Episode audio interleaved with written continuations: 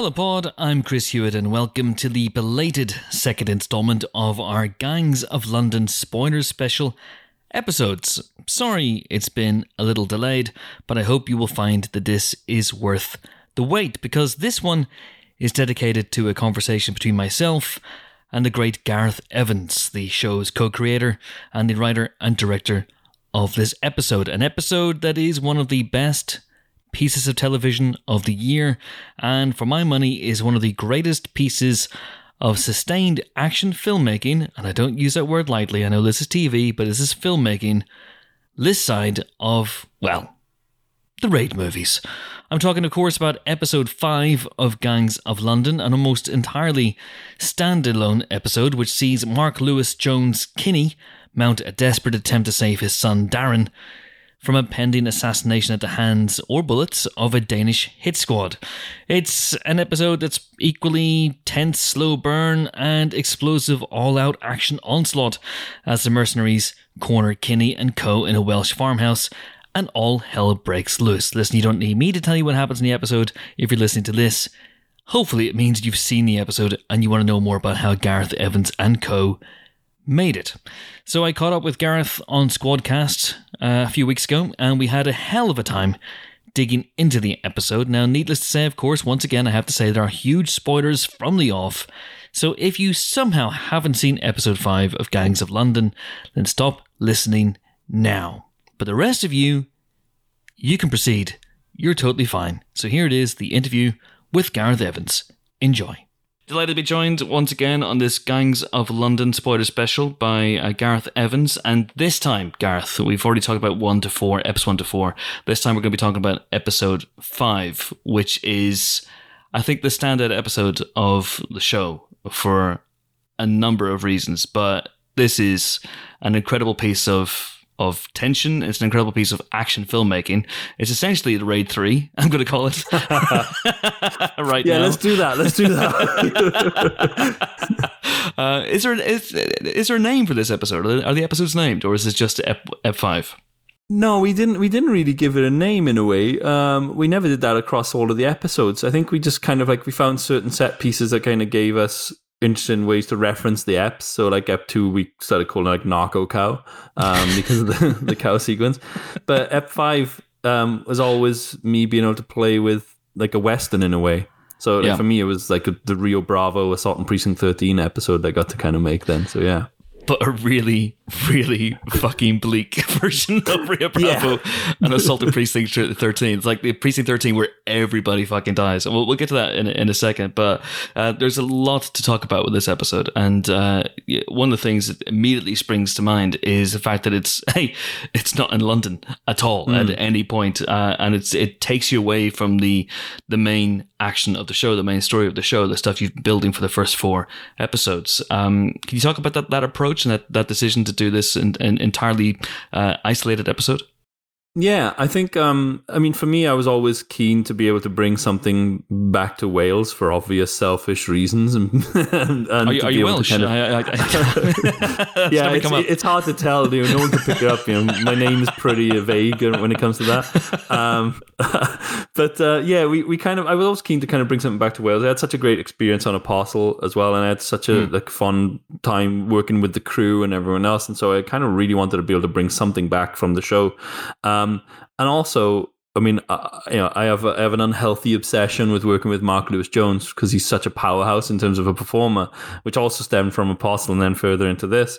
Yeah. And so we knew we wanted to do like that that sort of traditional the one standalone episode which can kind of have the flexibility to sit outside of the the sort of the A story so to speak um but we didn't want it to be the standalone episode that gets made to you know pinch pennies on the budget, which tends to be also the case when you get to your traditional season. And um, I think for this episode, we definitely did not do that.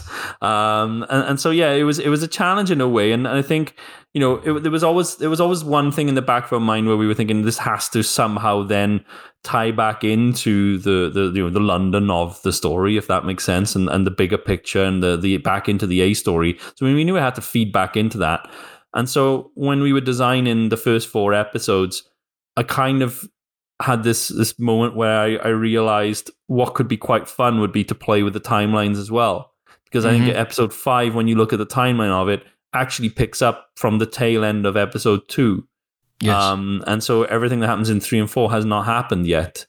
And Yeah. so, you know, it was a fun in a way to kind of play around with audiences' expectations of where we are in, in the timeline of the actual show itself. But then also within the episode, play a double bluff on the timeline of, of, of you know, where the characters are, where they might be geographically speaking, and, and, and, and, and realize that there are timelines within the episode that converge at certain points as well. So that's that's very interesting in terms of what happens at the end of the episode, obviously, and also we, we get to meet uh, the the Danish hit squad.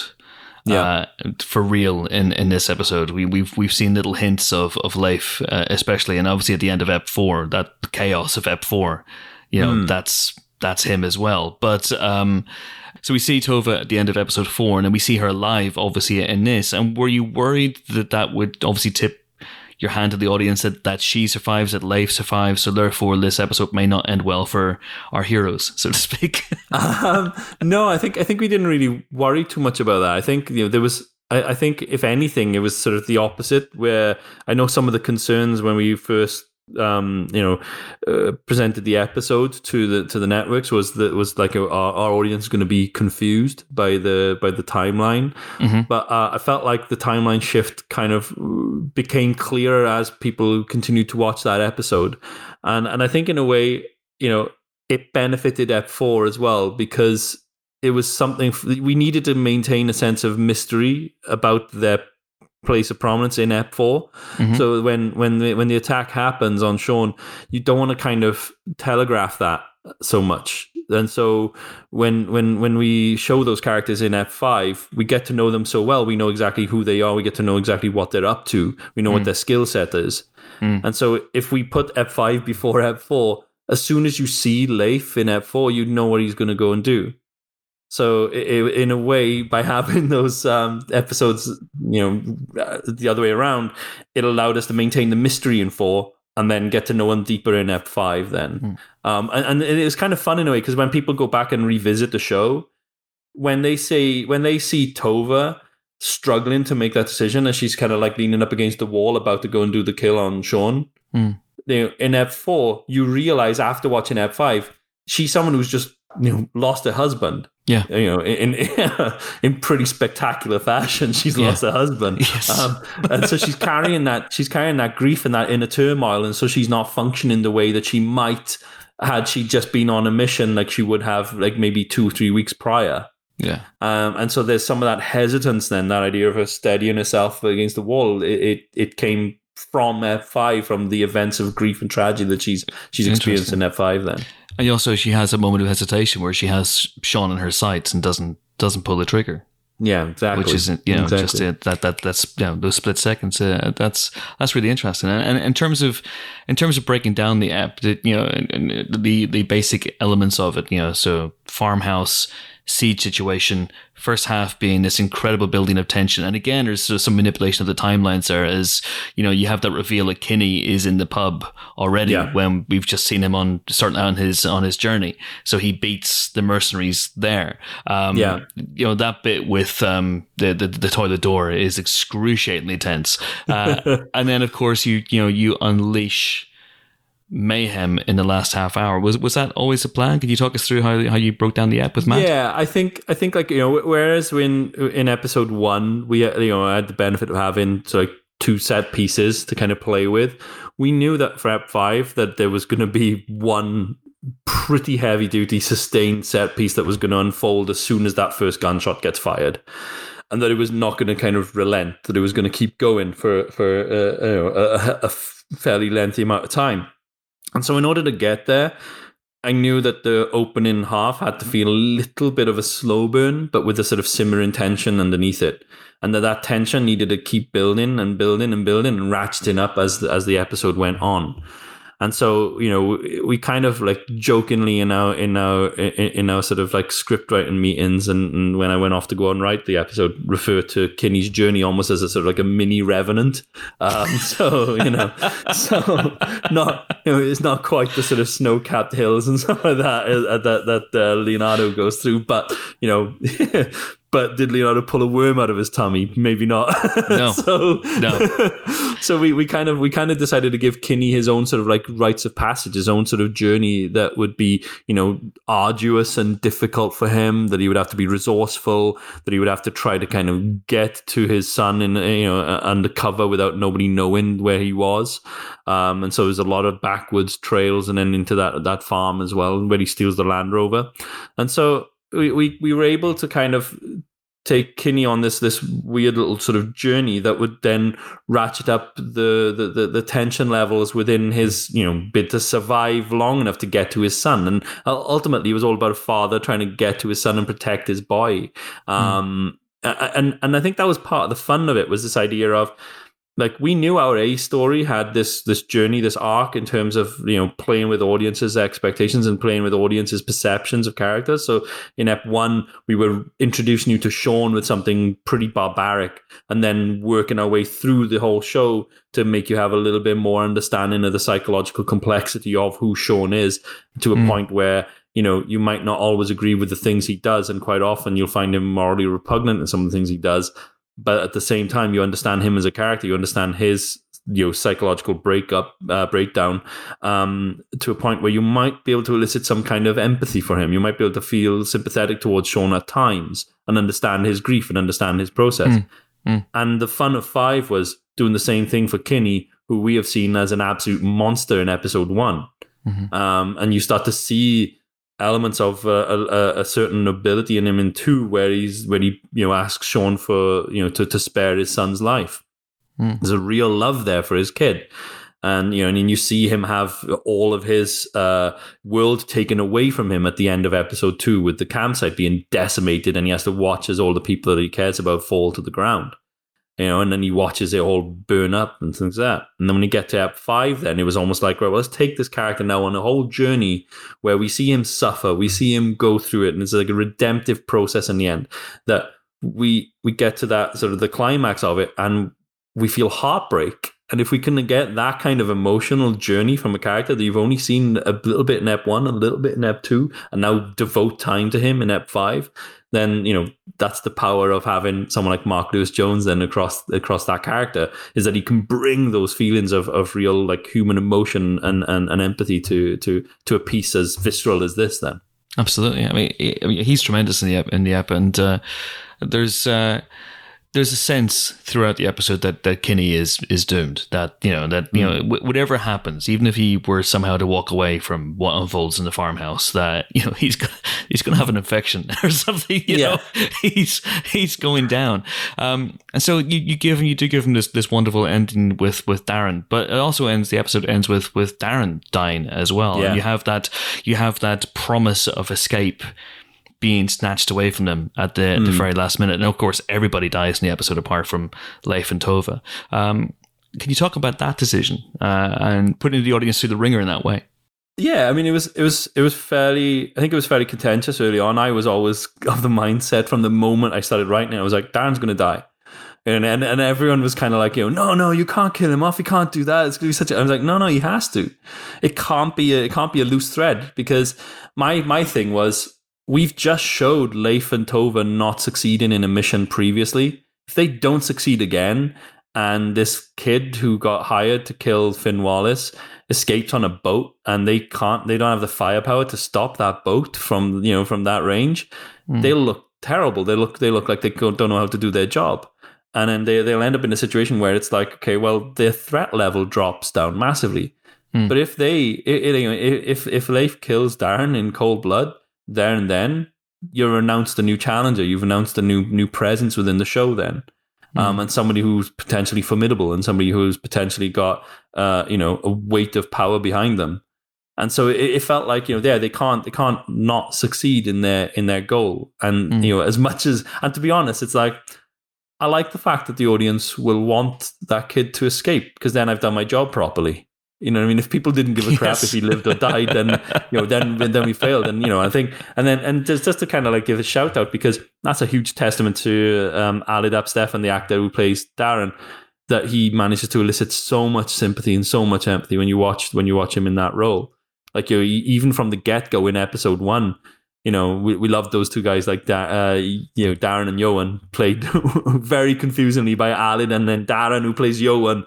so when we'd be on set, I'd be like, "So Darren," and then they, they both turn. you know, like, no, no, no, no, story Darren, not actor Darren. Um, but they were gr- they were great, and they listed they gave us so much heart and, and emotion in their performance. You know what I mean? And, and they were always willing to take it up to the to level we needed to in order to kind of like you know to hit those emotional beats. And I Yeah. like I, I as much as I absolutely absolutely adore like the final scene on the jetty. Mm. I think for me, the two scenes I'm most proud of in that episode, you know, um, on, on an emotional, dramatic level, is the the very opening scene when Darren and Johan find the Mm. gun, uh, the little flashback moment, because there's like a there's a warmth to it and a sort of like a, a and a sadness to the fact like when we hard cut on the the pop into the gun barrel to present day and we realize that two of those bullets have been shot already and now we're with Darren reflecting on the past and reflecting on that one decision that's kind of like ruined what they had, you know, because we hint at the idea that they might be a couple and that they Yeah. might have wanted to kind of go off and live together. When you Yeah. realize that's all gone, there's a sadness, there, there's a tragedy there. And and and, and to be honest, the boys' performance was so great. Both of them were so great in that scene, and and, and so I, I really loved that scene. The second scene was the the confrontation between Darren and Kinney when they're in the little bunker underneath the house, and he pulls mm. the, the gun on his father. And it was just like for me, like it was again, it was that thing of you know, uh, you know, as visceral as the action might be across that episode, it was really, really important to us, um, you know, on this episode that we landed the severity of the consequences, that we landed this feeling of like, are there emotional repercussions to this action that it's not just purely, you know, yes, there's lots of fun, you know, popping viscera and things for you to kind of enjoy on an adrenaline level. But there's an undercurrent of emotion that plays underneath it all, which makes it feel like it's got more importance and more weight. that absolutely uh, uh, feeds into it as well. If if if Darren, you know, if they were in a relationship and he's been taken away from him, then suddenly that lends it an extra undercurrent. You know, he's already angry with his dad, but Yeah. that lends it an extra little bit of impact as well, which I think is really Yeah. really interesting.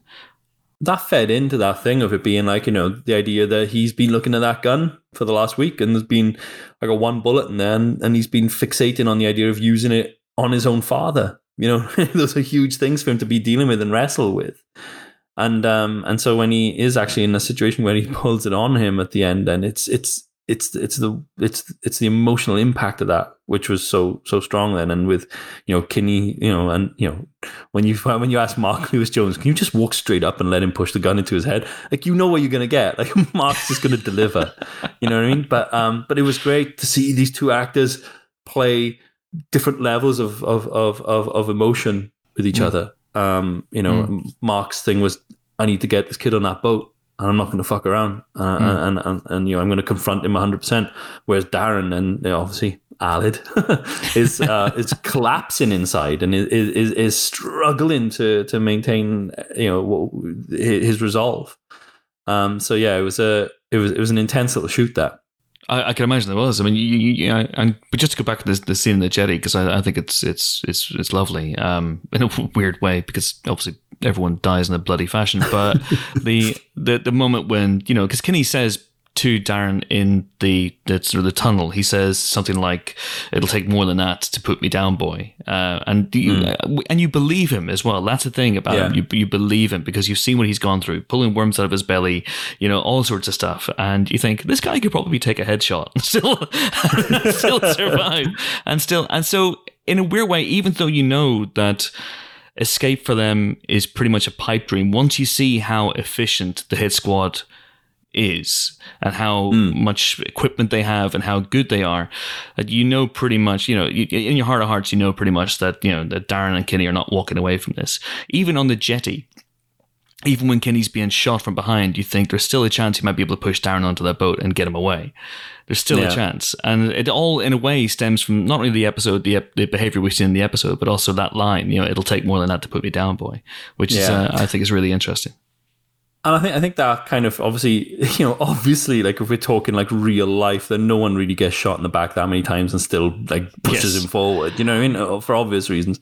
Like But, Mal um, would Mal would also probably have dropped dead Yeah, uh, pretty much yeah, yeah, yeah. Oh, 100%. But it was that it was that thing of like you start you can start pushing and, and pulling at the logic in the respect of that and, and you know and why not i mean you know we, we're dealing with a, a bunch of danish mercenaries fighting a bunch of welsh um you know bullet farm manufacturers you know um so so like you know what i mean it's not it's not it's it's, it's not never going to veer to the side of realism in that This is, respect this is not Mike Leigh.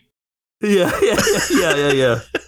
yeah. what do you mean? Um, but you know it's like me and me and Jude when we were designing the sequence, we would often cite, um, you know, the films like um, the, the the the heroic bloodshed films from Hong Kong, um, as our sort of like as our reference point, and you know, your your your sort of your your heroic characters die in a hail of bullets, but they they don't get killed straight away. you know, it's like there's a there's a great scene. There's a film called um, uh, I'm gonna make sure I got the right title here. It's called Tragic Hero. It's an old film from I think it was like the early. 80s, mid mid to late 80s. It's Okay. giant fat sort of gangster film. There was like a two parter. One was called Rich and Famous, and then the other one was called um, Tragic Hero. They're kind of like loosely similar. They have similar kind of flavor to like you know the Sure. like the Godfather and stuff like that in terms of like the the the the the, the overall plot points of it.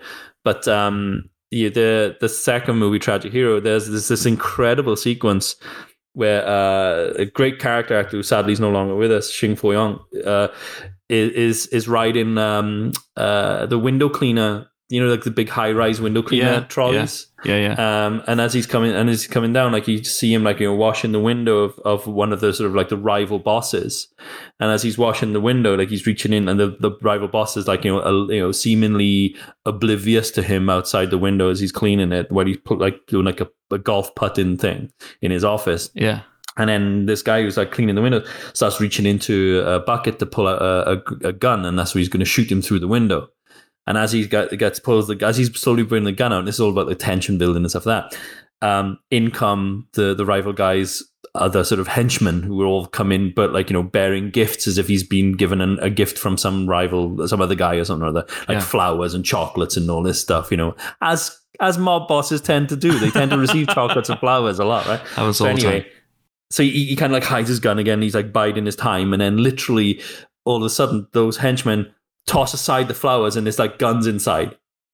And then he realizes he's completely fucked, and he's like stood there on this window, like holding his gun, uh, you know, on this contraption that's not going to get him out of the way in time. And he just gets blitzed. They shoot through the window, they riddle him with bullets, and he's just like shot like maybe like 15 to 20 times. And he's just there and he's like holding, and the gun is still in his hand, and he's bleeding out, he's bleeding everywhere. And they think like, oh, he's dead. But then it's like the last minute gasp is that he just throws himself through that broken window and then is about to pull pull the gun out on the the, the boss, but gets like really graphically headshot before you can pull the trigger. Yeah. But so, but you know, and the reason why I'm bringing that up and spoiling that really cool scene from that movie is is that there was a reference point for us. It was that thing of it being like when Mal gets shot through that window and he, he drops back out of frame. He's got energy for one more thing. And he, and that one more thing is to pop that grenade and then hurl it back out the window and then he's dead. But mm. it's it's it all stems from that heroic bloodshed genre. It all stems from that love of the Hong Kong cinema in a way. And so going back to the, the Kinney side of things, you know, he's driven by something. Mal was driven by something. And so yes, in reality and the way it would play in real life, they they'd be dead the moment the four of those bullets had gone through their body, never mind the mm. other 15 that followed. But mm. It hmm. doesn't matter because you want them to keep going. You want that energy level to keep go, going up and up and up because then if Matt dies in the window, we just we don't have an explosion. If Kenny dies when he gets shot in the back, like you know, straight away, oh, that's how the episode ends. You know what I mean? And it's like you want those those hmm. extra last morsels of energy, those last bits of life to to to have great impact. Whether for Mal it's the big heroic bloodshed death, or for Kinney it's the real emotional weight of him. You know, lying there on the floor after after his hand explodes, which is covering his son's heart you hmm. know, after, after all of that, and, and and seeing him on the floor, barely any energy left, just sort of like you know the last muscle memory of his body sort of like drawing to a close. And all he does is ask Leif that question of like, why him? Why'd you pick him? Um, and then to not be given the answer, and for the last thing he sees is to see his son get shot, was like mm. the hmm. most painful thing that we could think of happening on an emotional level for that character at that time. Um, and and actually, weirdly, we'd written a, a line of dialogue that Leif was going to say back to him, um, uh, and it was going to be something along the lines of because no one would care um, uh, uh, you know, about about about Darren, and and but then when I was discussing with uh, Mez, who I've had the the great fortune of working with before in the past. I mean, mm. Mez I've known prior to Merantau even. I know he played the bad guy Merantau, but he was also mm. in hmm. Footsteps, the first low budget independent film. So I've known Mez for many many years, and um, you know, when we were discussing that scene, obviously we were like, you know, it, it's it's a weird thing to kind of discuss about like oh yeah you know you're on set and then you start discussing about oh should we keep this or should we drop that? Da, da, da, da. all that flexibility is lovely but when you're shooting like an action sequence out on a jetty and you're at the mercy of whatever daylight hours you've got and when the sun is going down that's it you're done. It's like all of those conversations become like really heightened and quick. It's like I, I always see like behind the scenes footage of other directors that I really admire where they might be having a, a, nice contemplative chat with an actor on set about the the next take of the thing. And i'm i'm always like jealous of that that sense of oh i have the time to discuss and contemplate and da da da when me and Mez were discussing it, it was kind of like he was like this uh, gareth what do you think if i uh if, if i if i don't say the line? And then i just I took one look at him and i was like yeah that's fucking great let's do it. When you're doing a sequence like that and it's action based for first and foremost for like for those things you're you're having to just like boom, boom click through all of those decision making processes and and and trust your gut instinct on stuff. And so with with with Mez then when he when he suggested that, I was like within a heartbeat, I was like, that's a fucking great idea. And that would play way colder than if he actually said the line, because the line, as cold as it is, is so much better if he's just like, this guy hardly says a word in the entire episode. I think almost I think, uh, like, with the exception of some of the stuff earlier on in the campsite where it's about the phone and mm. the information about find the kid, he doesn't really have a line of dialogue other than flank, open the door, yeah. and that's pretty much it. Then, or like, where are they? You know, it's it's it's very boom to the point. So for for for for when I was talking to Mez, when he decided that thing of like, I think I should drop the line because it was it was he he kind of said it in a way he was like this I don't think I give a shit about this character. I don't care that he's asking me a question.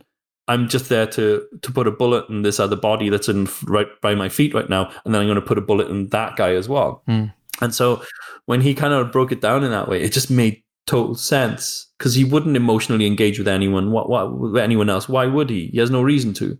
But what, why give that guy the satisfaction? Yeah. And then it was just like it was like a little revelation moment when we were on set. Then that's interesting. That's really interesting. So, um, so obviously meant to go back a, a, long, long way. Is that why it was a Danish hit squad? Because we, we have a question from a listener uh, uh, at Kobe Star on Twitter who says now he's basically afraid of Danes. that, as he should you know, be. no. as he should be. Yeah, precisely. Um, no, I think it, I mean yeah, yeah. It probably it probably stemmed from that because I knew I wanted myself and Matt. We were both kind of like, oh, Mez would be great for Leif. We just knew it hmm. immediately. We were like, oh, you'd be really interested in that role. Um, and so then that that obviously lent itself to be well, if we're gonna have them be foreign and we're gonna have them be Danish, then that helps because Mez is Danish. So so it did kind of like stem from there. Um, and and so so that was that was where that came from then. Um, so yeah, totally, hundred percent. Uh, so a couple of quick things about specifics in the episode. I mean, you, you do some uh, gnarly stuff with, with the timeline as as we discussed uh, briefly. Uh, but you, for example, you have uh, Kinney. So you have that that sort of tricksy thing where Kinney's already in the pub when the hit squad shows up but at the same time, when Mal gets there, the hit squad is already there as well. And you give it away with the, you know, there's a little nod with the beagle. So you think, oh, hang on, these guys may not be on the on the uh, uh up and up. Uh, can you talk about that, about that sort of that, that timeline? So we we um we I knew I wanted little signifiers. We wanted to put little hints out there that there's something unusual going on. So when when we first go into that pub and we see the Basset Hound, uh, and we were like, oh, that's the same dog from earlier when they were scouting the campsite. You're like, okay, something's up here. There's a little, there's a connection here yeah. between this guy at this bar and the people who were at the campsite. So we already kind of know something's a little bit skewiff with with the timeline, maybe and stuff like that. We don't really say it explicitly, but we get a feeling of it. And then, um, and obviously with um, you know Richard Harrington who plays Mal, and then uh, Will Thomas who plays Frank, the the bar the bar the, the, the landlord. Sorry, um, when they go off and have a chat in the back room, um, and then Mal fixates on a, a, on a medical box that's been ripped open with little bits of blood stains on the on the cracked open the box. What we don't know at this point is that it's because Kinney's reached in there and grabbed whatever he could and snuck into the bathroom with no one knowing that he's there at the pub. So Kinney's there throughout that whole sequence. We just never really know it. And so we decided so like Frank does Frank know or does no, Frank Frank has no no idea at this point either. Okay. And so the idea is that like, you know, when, when Kinney's gone in there and then um, you know Leif, uh, not Leif, sorry, um, Ulrich, uh, uh, you know the the other mercenary in the red jacket. I mean, he's when he stood there then and um, is trying to sort of eavesdrop on what Mal and Frank might be talking about. Um, and then Frank catches him, and then they, you know, says like, you know, what, what, you know, what are you looking for? The, the toilet. We use that line then again later on with Kinney when he's his mm-hmm. wound and he's fixing himself up to be like a, a thing where you know hopefully for the eagle-eyed and, and keen-eared audience that they'd be able to be like oh okay this is the moment when they properly converge and this yeah. the moment we solidify yeah okay that thing you saw earlier all those little visual mm-hmm. hints are because of this because Kinney's in the toilet at that exact precise time but there's mm-hmm. little lots of little seeds in there as well like i mean and, and, look we we for one bit we completely pilfered um so I, I, I loved I loved Dunkirk. I thought it was an astonishing film. I thought like you know what Nolan did Dunkirk was incredible, and so you know I loved the fact that when I watched that film, the the because that film is all composed of alternating timelines as well. You know what I mean? And and the fact that it, it's it, it is like the sequences where you see you see the blue boat turned upside down in the in the water and everything else. You see, yeah. and then you're like, oh yeah. shit, that's the fate, fate of those characters who are now in my other in my other timeline just getting in that boat. So it's like it's like it's seeing those little visual cues. So we played with the idea of when uh, like when Tove and Leif are in their car driving towards the pub, you know, he fixates on a Land Rover that's dumped on the side of the road. And we haven't seen Kinney steal that Land Rover yet, but that's the Land Rover mm-hmm. that Kinney stole. Mm-hmm. stole. So it's kind of like we had fun really playing with that. And obviously we're, you know, liberally stealing that that that construct with the blue boat for the white Land Rover. But um, you know, I'll hold my hands up to that. It's fine. But um, it allowed us to play really interestingly within the structure of that episode. Then. Um, and, and, so when you do finally get that sequence, and obviously with Kinney and um, and Ulrich either side of the door, um, mm. sort of both knowing that they're either side there, that they that they are foes because they haven't seen each other. They don't really, really know who's on the other side of the door. But you just get that you you you buy that tension. So when the both guns are kind of like meeting in the middle in the doorway, you're just like you all you keep thinking is like, oh my god, is someone going to pull the trigger? Um, you know, and, and, for it to be interrupted then by you know Mal and Frank again, it, it just kind of like whoa breaks the tension. it's true, and uh, you know, I, I was lucky enough. You showed me a little bit of this whenever I, I visited you in Cardiff uh, a couple of months ago, and so I knew the Kinney made it from the toilet to the farmhouse. Yeah. But during that sequence, I was like, "Is is this how it all kicks off?" Because he just blows the guy away on the other on the other side of the toilet. I thought that was unbearably tense that that moment. Yeah, uh, we we there were probably a few moments when probably in the writing that I was probably considering, oh, is this when it kicks off? But then, um, then I had that idea. Then I was thinking, oh, well, what if we? Because I, I love, I love the one thing I love about with action cinema, uh, and I, I, know I've probably told you this like a thousand times and stuff like that. But it's like when you look at like what Peckinpah did and what John Woo does. Um, it's the idea of building geography and building understanding of scale and space and positioning of people, and that's super important yeah. when when you go into an action sequence. So when you know, with the Wild Bunch, when when they come out and it's the whole why not moment and they load their guns and mm. then they walk to that village. You go on that journey with them.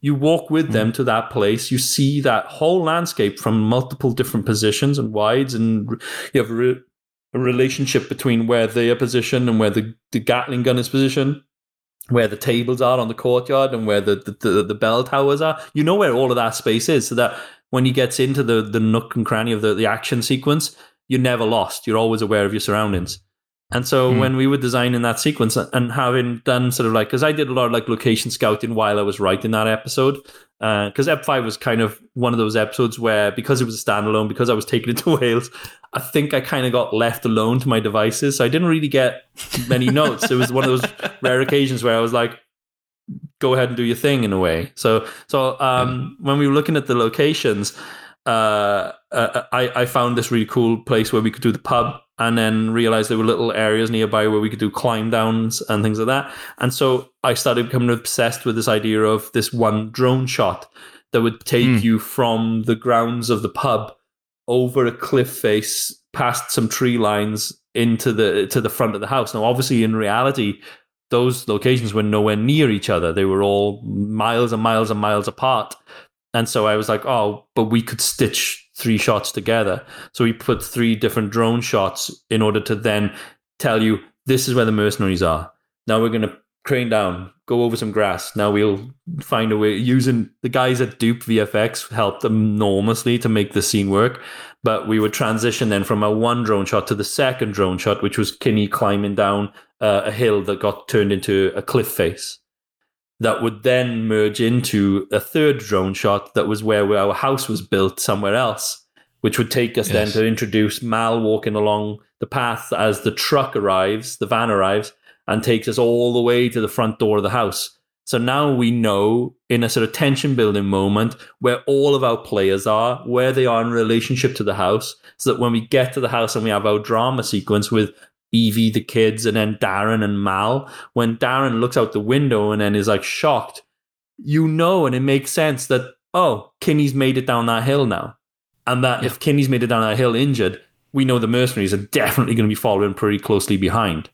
And so it allowed mm-hmm. me to give you, as an audience member, this complete like map of the area, so you would understand exactly where everyone would be and where they're coming from. Uh, it's a great shot, and uh, that's interesting. It's it's it's a, it's a composite job. That's very interesting.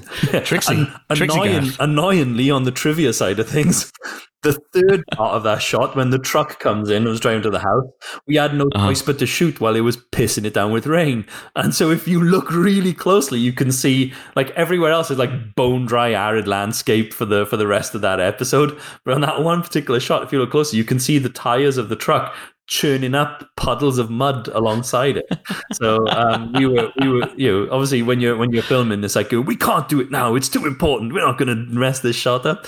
But then you look at your your watch and you're like we have to shoot it now. We're not going to get it done at all otherwise. So yeah, little concessions get made, but yeah. Bloody hell, that's amazing. Also, I should I feel I should apologize to uh, dog lovers everywhere because I, I said beagle and it's a basset hound, and I'm I, I, I can- said beagle so many times myself, and I got corrected on set. So I was like, "Yeah, it's a basset hound. It's a basset hound. It's a basset hound." I, I, I, I can see it now. I have the episode here on my iPad uh, playing out as we're talking, and I can I can see it. I can see it. It's, it, it it it it hews closer to the ground than a, than a beagle does. I my I, I don't know what the fuck I was thinking if I'm honest with you, but, but there you go. and, and, and which, by the way, another little point of trivia for you was a, a nod to um, Ghost in the Shell because there's the, Oh, really? the- yeah there's the Basset Hound pet the the the, the cop Of has in, in that in that movie. And so when, when we were picking dogs I was like it has to be a Basset Hound. And of course, Colum- Columbo has a basset hound, so it's a it's a big thing for me as well. of course that, that's exa- that's that's why I picked it Chris you know Love me some Columbo. Uh, so then, so then, let's just talk about, uh, as quick as you can, I, I guess, because I've got to let you go. Uh, let's talk about the uh, the mayhem that unfolds at, at the farmhouse. The, once the, the the the mercenaries arrive, uh, it's just absolute carnage from that moment on, and uh, you know, very very quickly, a whole bunch of people get killed, very very very Yeah. bloodily. Yeah, and and I think like again, go back to that thing of wanting to make it have like an emotional impact. We you know we knew we were taking out Evie's kids, and we haven't really had a lot of time to sort of establish them within the episode. You know what I mean? They they arrive pretty late on, and then as soon as they arrive, almost one scene later, so do the cavalry. Um, but we get an emotional response because we've got to know Evie at this point, and Caroline was incredible in that role. Like we we loved her to bits. Like she was so game for everything. She'd never, I don't think she'd ever done action before, and so it was a it was a whole new experience for her to kind of learn. And, and I think also like for Richard Harrington as well, who plays Mal, who uh, you know a massive massive fan of now as well. Both both of them were so game throughout the process of it because it's a different thing. It's like you know when you're shooting drama, you you you run long takes. You you go through the whole scene. You let the the characters, or the actors, um, find all those individual beats of emotion and pace and energy. You know, on a take by take basis. When it comes to action, because you know, as we've discussed before, I don't I don't shoot coverage for it at all. It's it's it, they're individual jigsaw pieces. You know, they you know Yeah. when we shot we shot a previs for this the same way we would do for uh you know a martial arts sequence.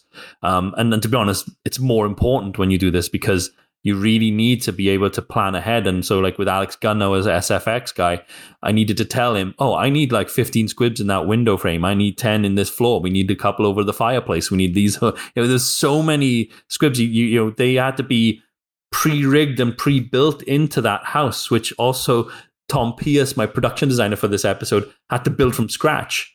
So it, it- it's like it's a massive undertaking because you know um, it starts off with me, Jude, and the boys, you know, all inside a room with cardboard boxes where we'd map out. Oh, this gives us a good space if the staircase is here, and we'd kind of figure out the positioning of things. We'd do like a little floor plan of where everything needs to be. Oh, here's the fireplace. Here's the coffee table. Here's the couch um, with the trapdoor with the guns in it, as you would. Um, and here's the, stair- here's the staircase that takes you up the floor. Um, all of those things mapped out, even like the sub rooms, the the little dining area that leads to the kitchen, and the fact that the kitchen op- connects up to the lounge with the back door. All of that stuff we'd already mapped out and, and did a floor plan for for Mm. because it was so specific to the action. You know, normally when it's just a scene of drama or something or other, then we're a little bit more giving and flexible. When it comes to this, we have to be super, super specific. So we have to say, Yeah. oh, that trapdoor has to be exactly here underneath this rug by this coffee table. Um, and so then the construction of that house follows the previs, but then the construction of the house also has to then have traps in there and little things here and there so that um, the SFX department can go in and wire it all up ready for all the big bangs to go off so that we're we're totally ready because you know we we might have to do three or four little setups like that every day. Um, and so they all have to be pre-rigged pre-wired holes in the floors. We had to have you know a, a, a- hanging bar structure inside the fireplace for our guy to be able to let go of and drop down into the fireplace at exactly the right moment after he gets shot in the chimney stack. You know, there's there's all these things that go into it where you know when you if you pulled it apart, you just see this framework of all these little sort of like punchlines and gags that are going on in there. Um, but yeah, it was um, it was it was a it was an intense old shoot, really like heavy going, you know, on a day by day basis. Um, and once we kind of and, and going back to that emotional thing with the kids again, the beauty of having someone like Caroline was that she was so good at emoting throughout the sequence, you know, and, you know, and, and having to learn, relearn in a way when to best land moments because I, I was given a oh, it's a five second shot, it's a ten second shot, it's a four second shot. You know, you, you're kind of like your, your your performance has to fit the the level of intensity within a very short space of time, so she doesn't have a chance to build it up. Sometimes it just has to be. It can't. It has to be there from the get go. You know what I mean? Mm, mm. Um, so Yeah, yeah. so so it's a new way of approaching performance then within action. Um, and you know, Richard Harrington, for instance, was like fascinated with the process. Um, and I think he had a great time. He had so much fun doing it. You know, he got to have a lot of heroic moments, which is really cool for him. You know, Yeah, Um, yeah. and so every time, and because because I was editing on set again, as I tend to do, um, cutting this footage into the previs as we were shooting it. Um, every time I'd call cut on anything that we were doing, uh, as I was waiting for the file to drop, I could just feel Richard just just there over my shoulder watching the monitor. Going like, is it good? Is it good? Are we good? Are we good? Uh, how, how's it look? Can I watch it?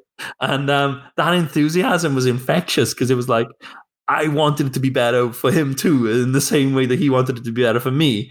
And so we were all kind of like feeding off each other, and this energy just just kept going. And I think we all felt like we were doing something special with the episode.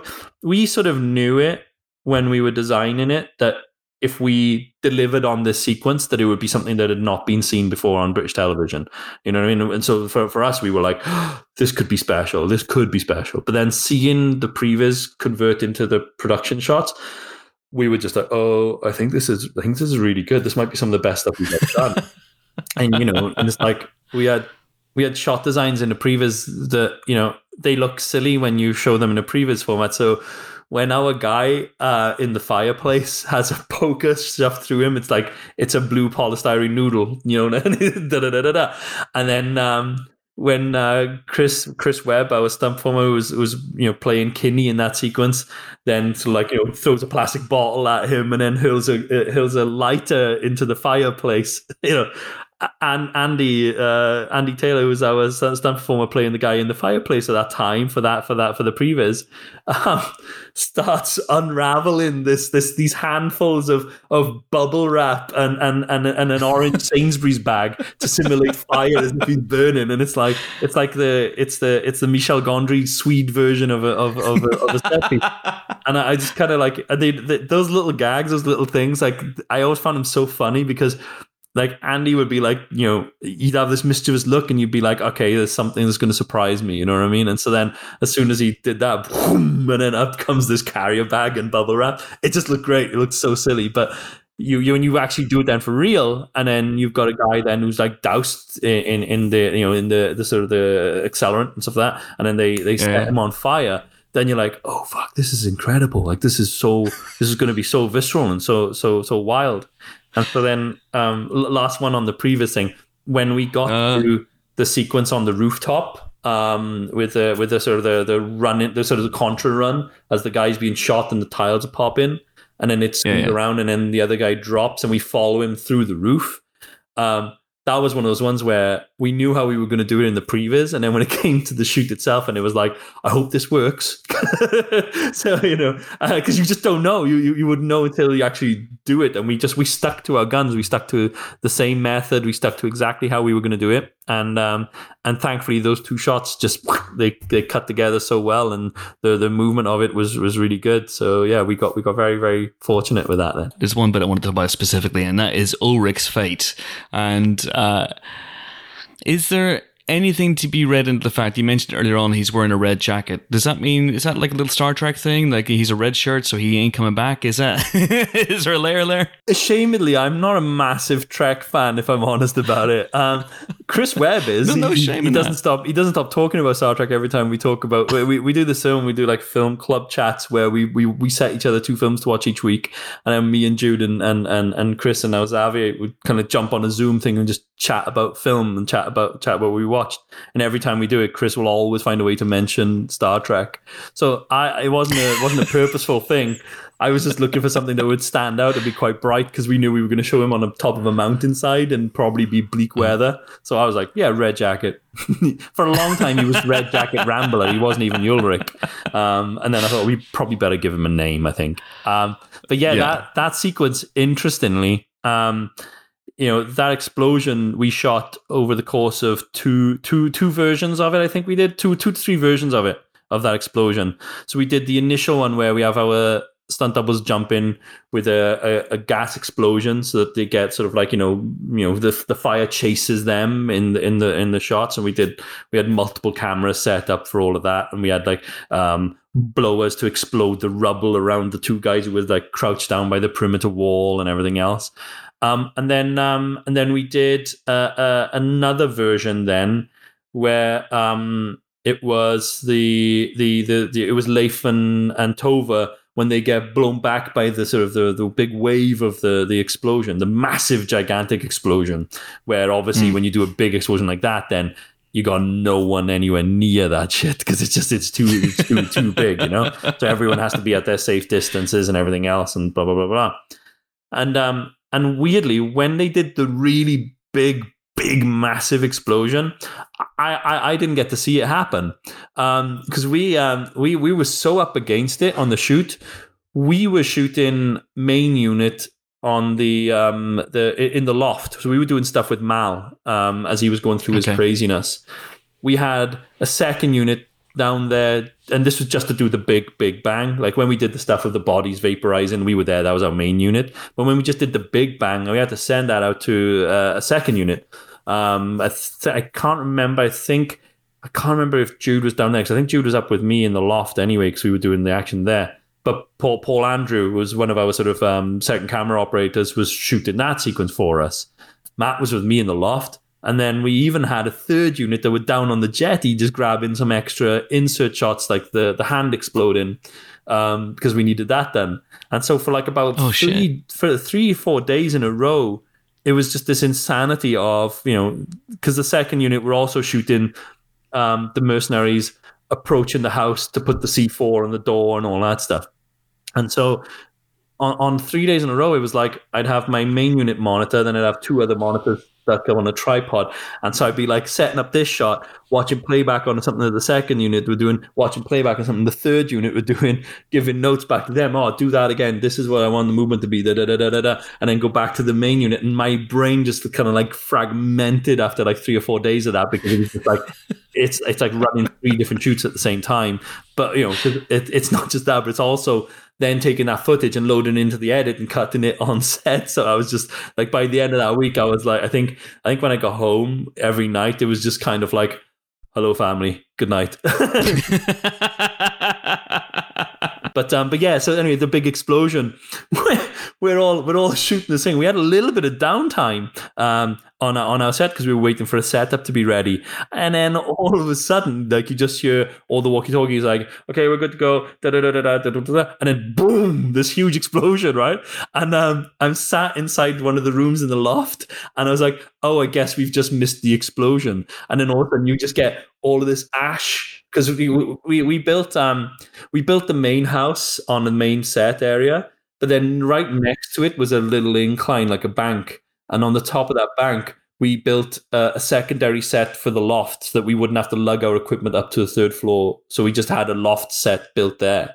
And then we also built um, we built uh, a section of the rooftop as well, so that we could just very easily shoot up against the sky uh, the mercenaries putting the C4 inside the tiles, ripping up the tiles of that. So we never actually took them up on top of the main roof other than one wide shot where they were all on wires because it would just be a, a, a, nightmare in terms of time.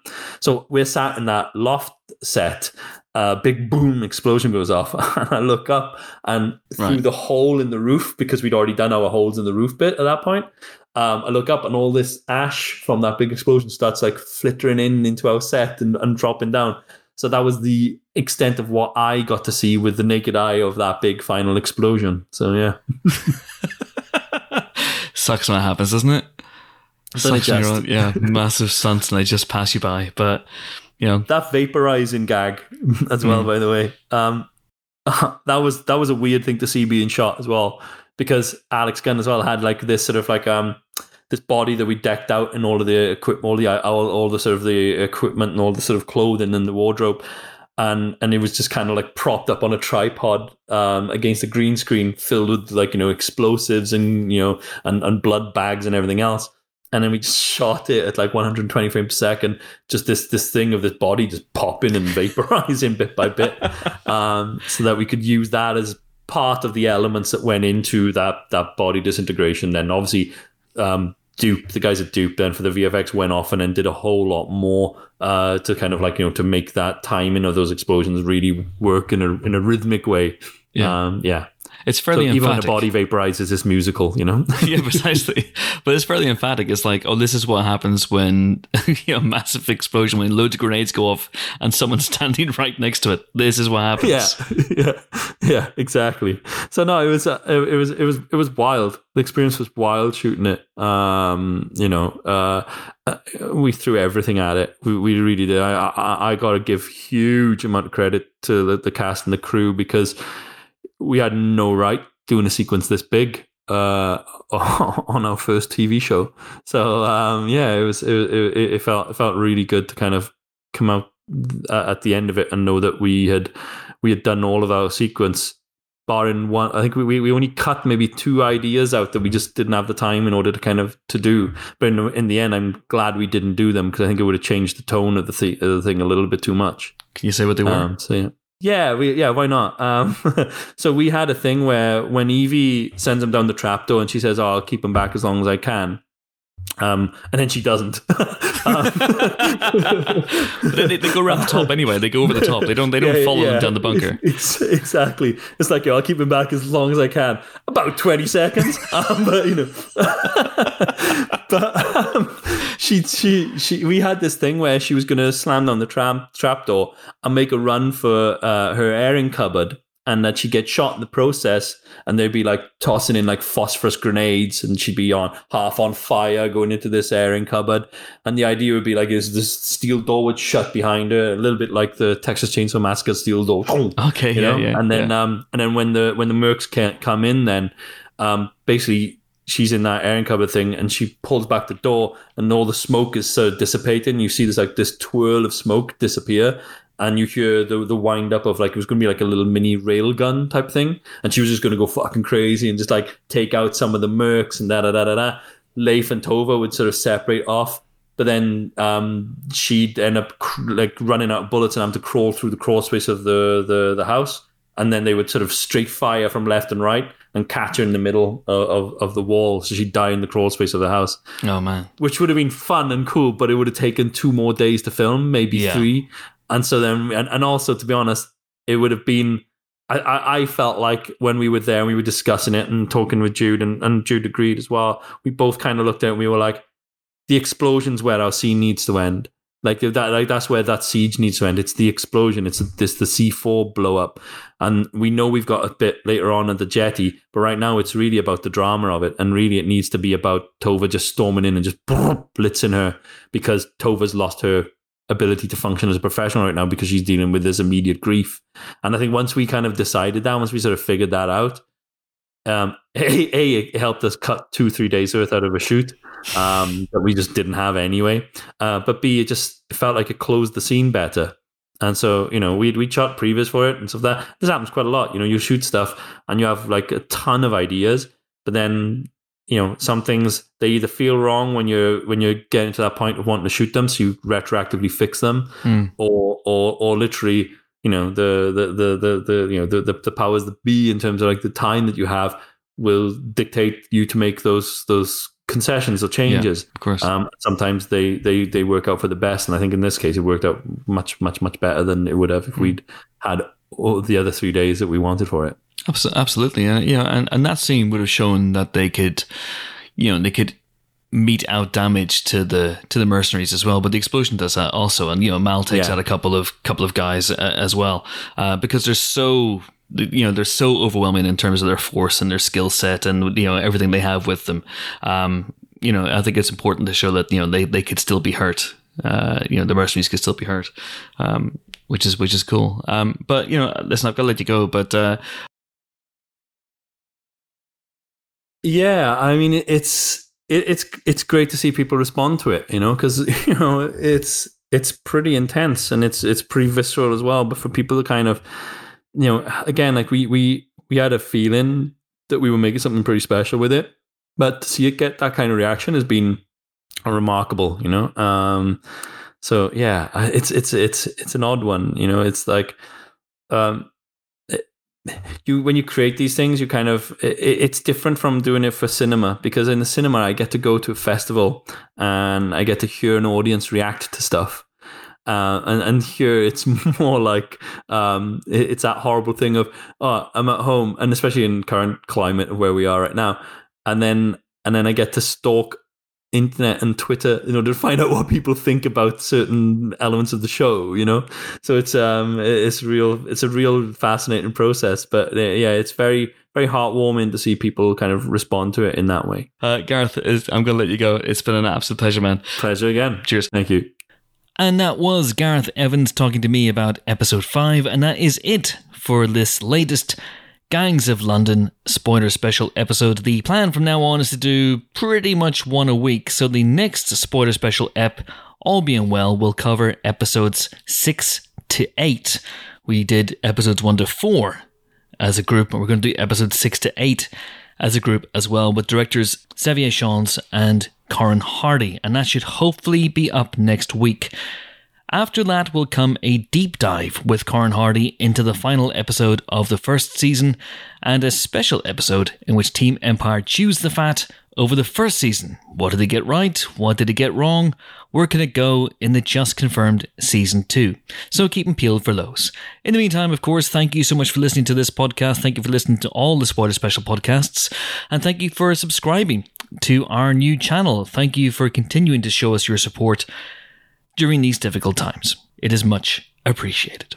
Right, that is enough for me. I am off to reinforce the shutters around my flat because you know what? You never know. You never know when a Danish hit team is lurking just outside the door. Thanks so much for listening. See you next time. Bye bye.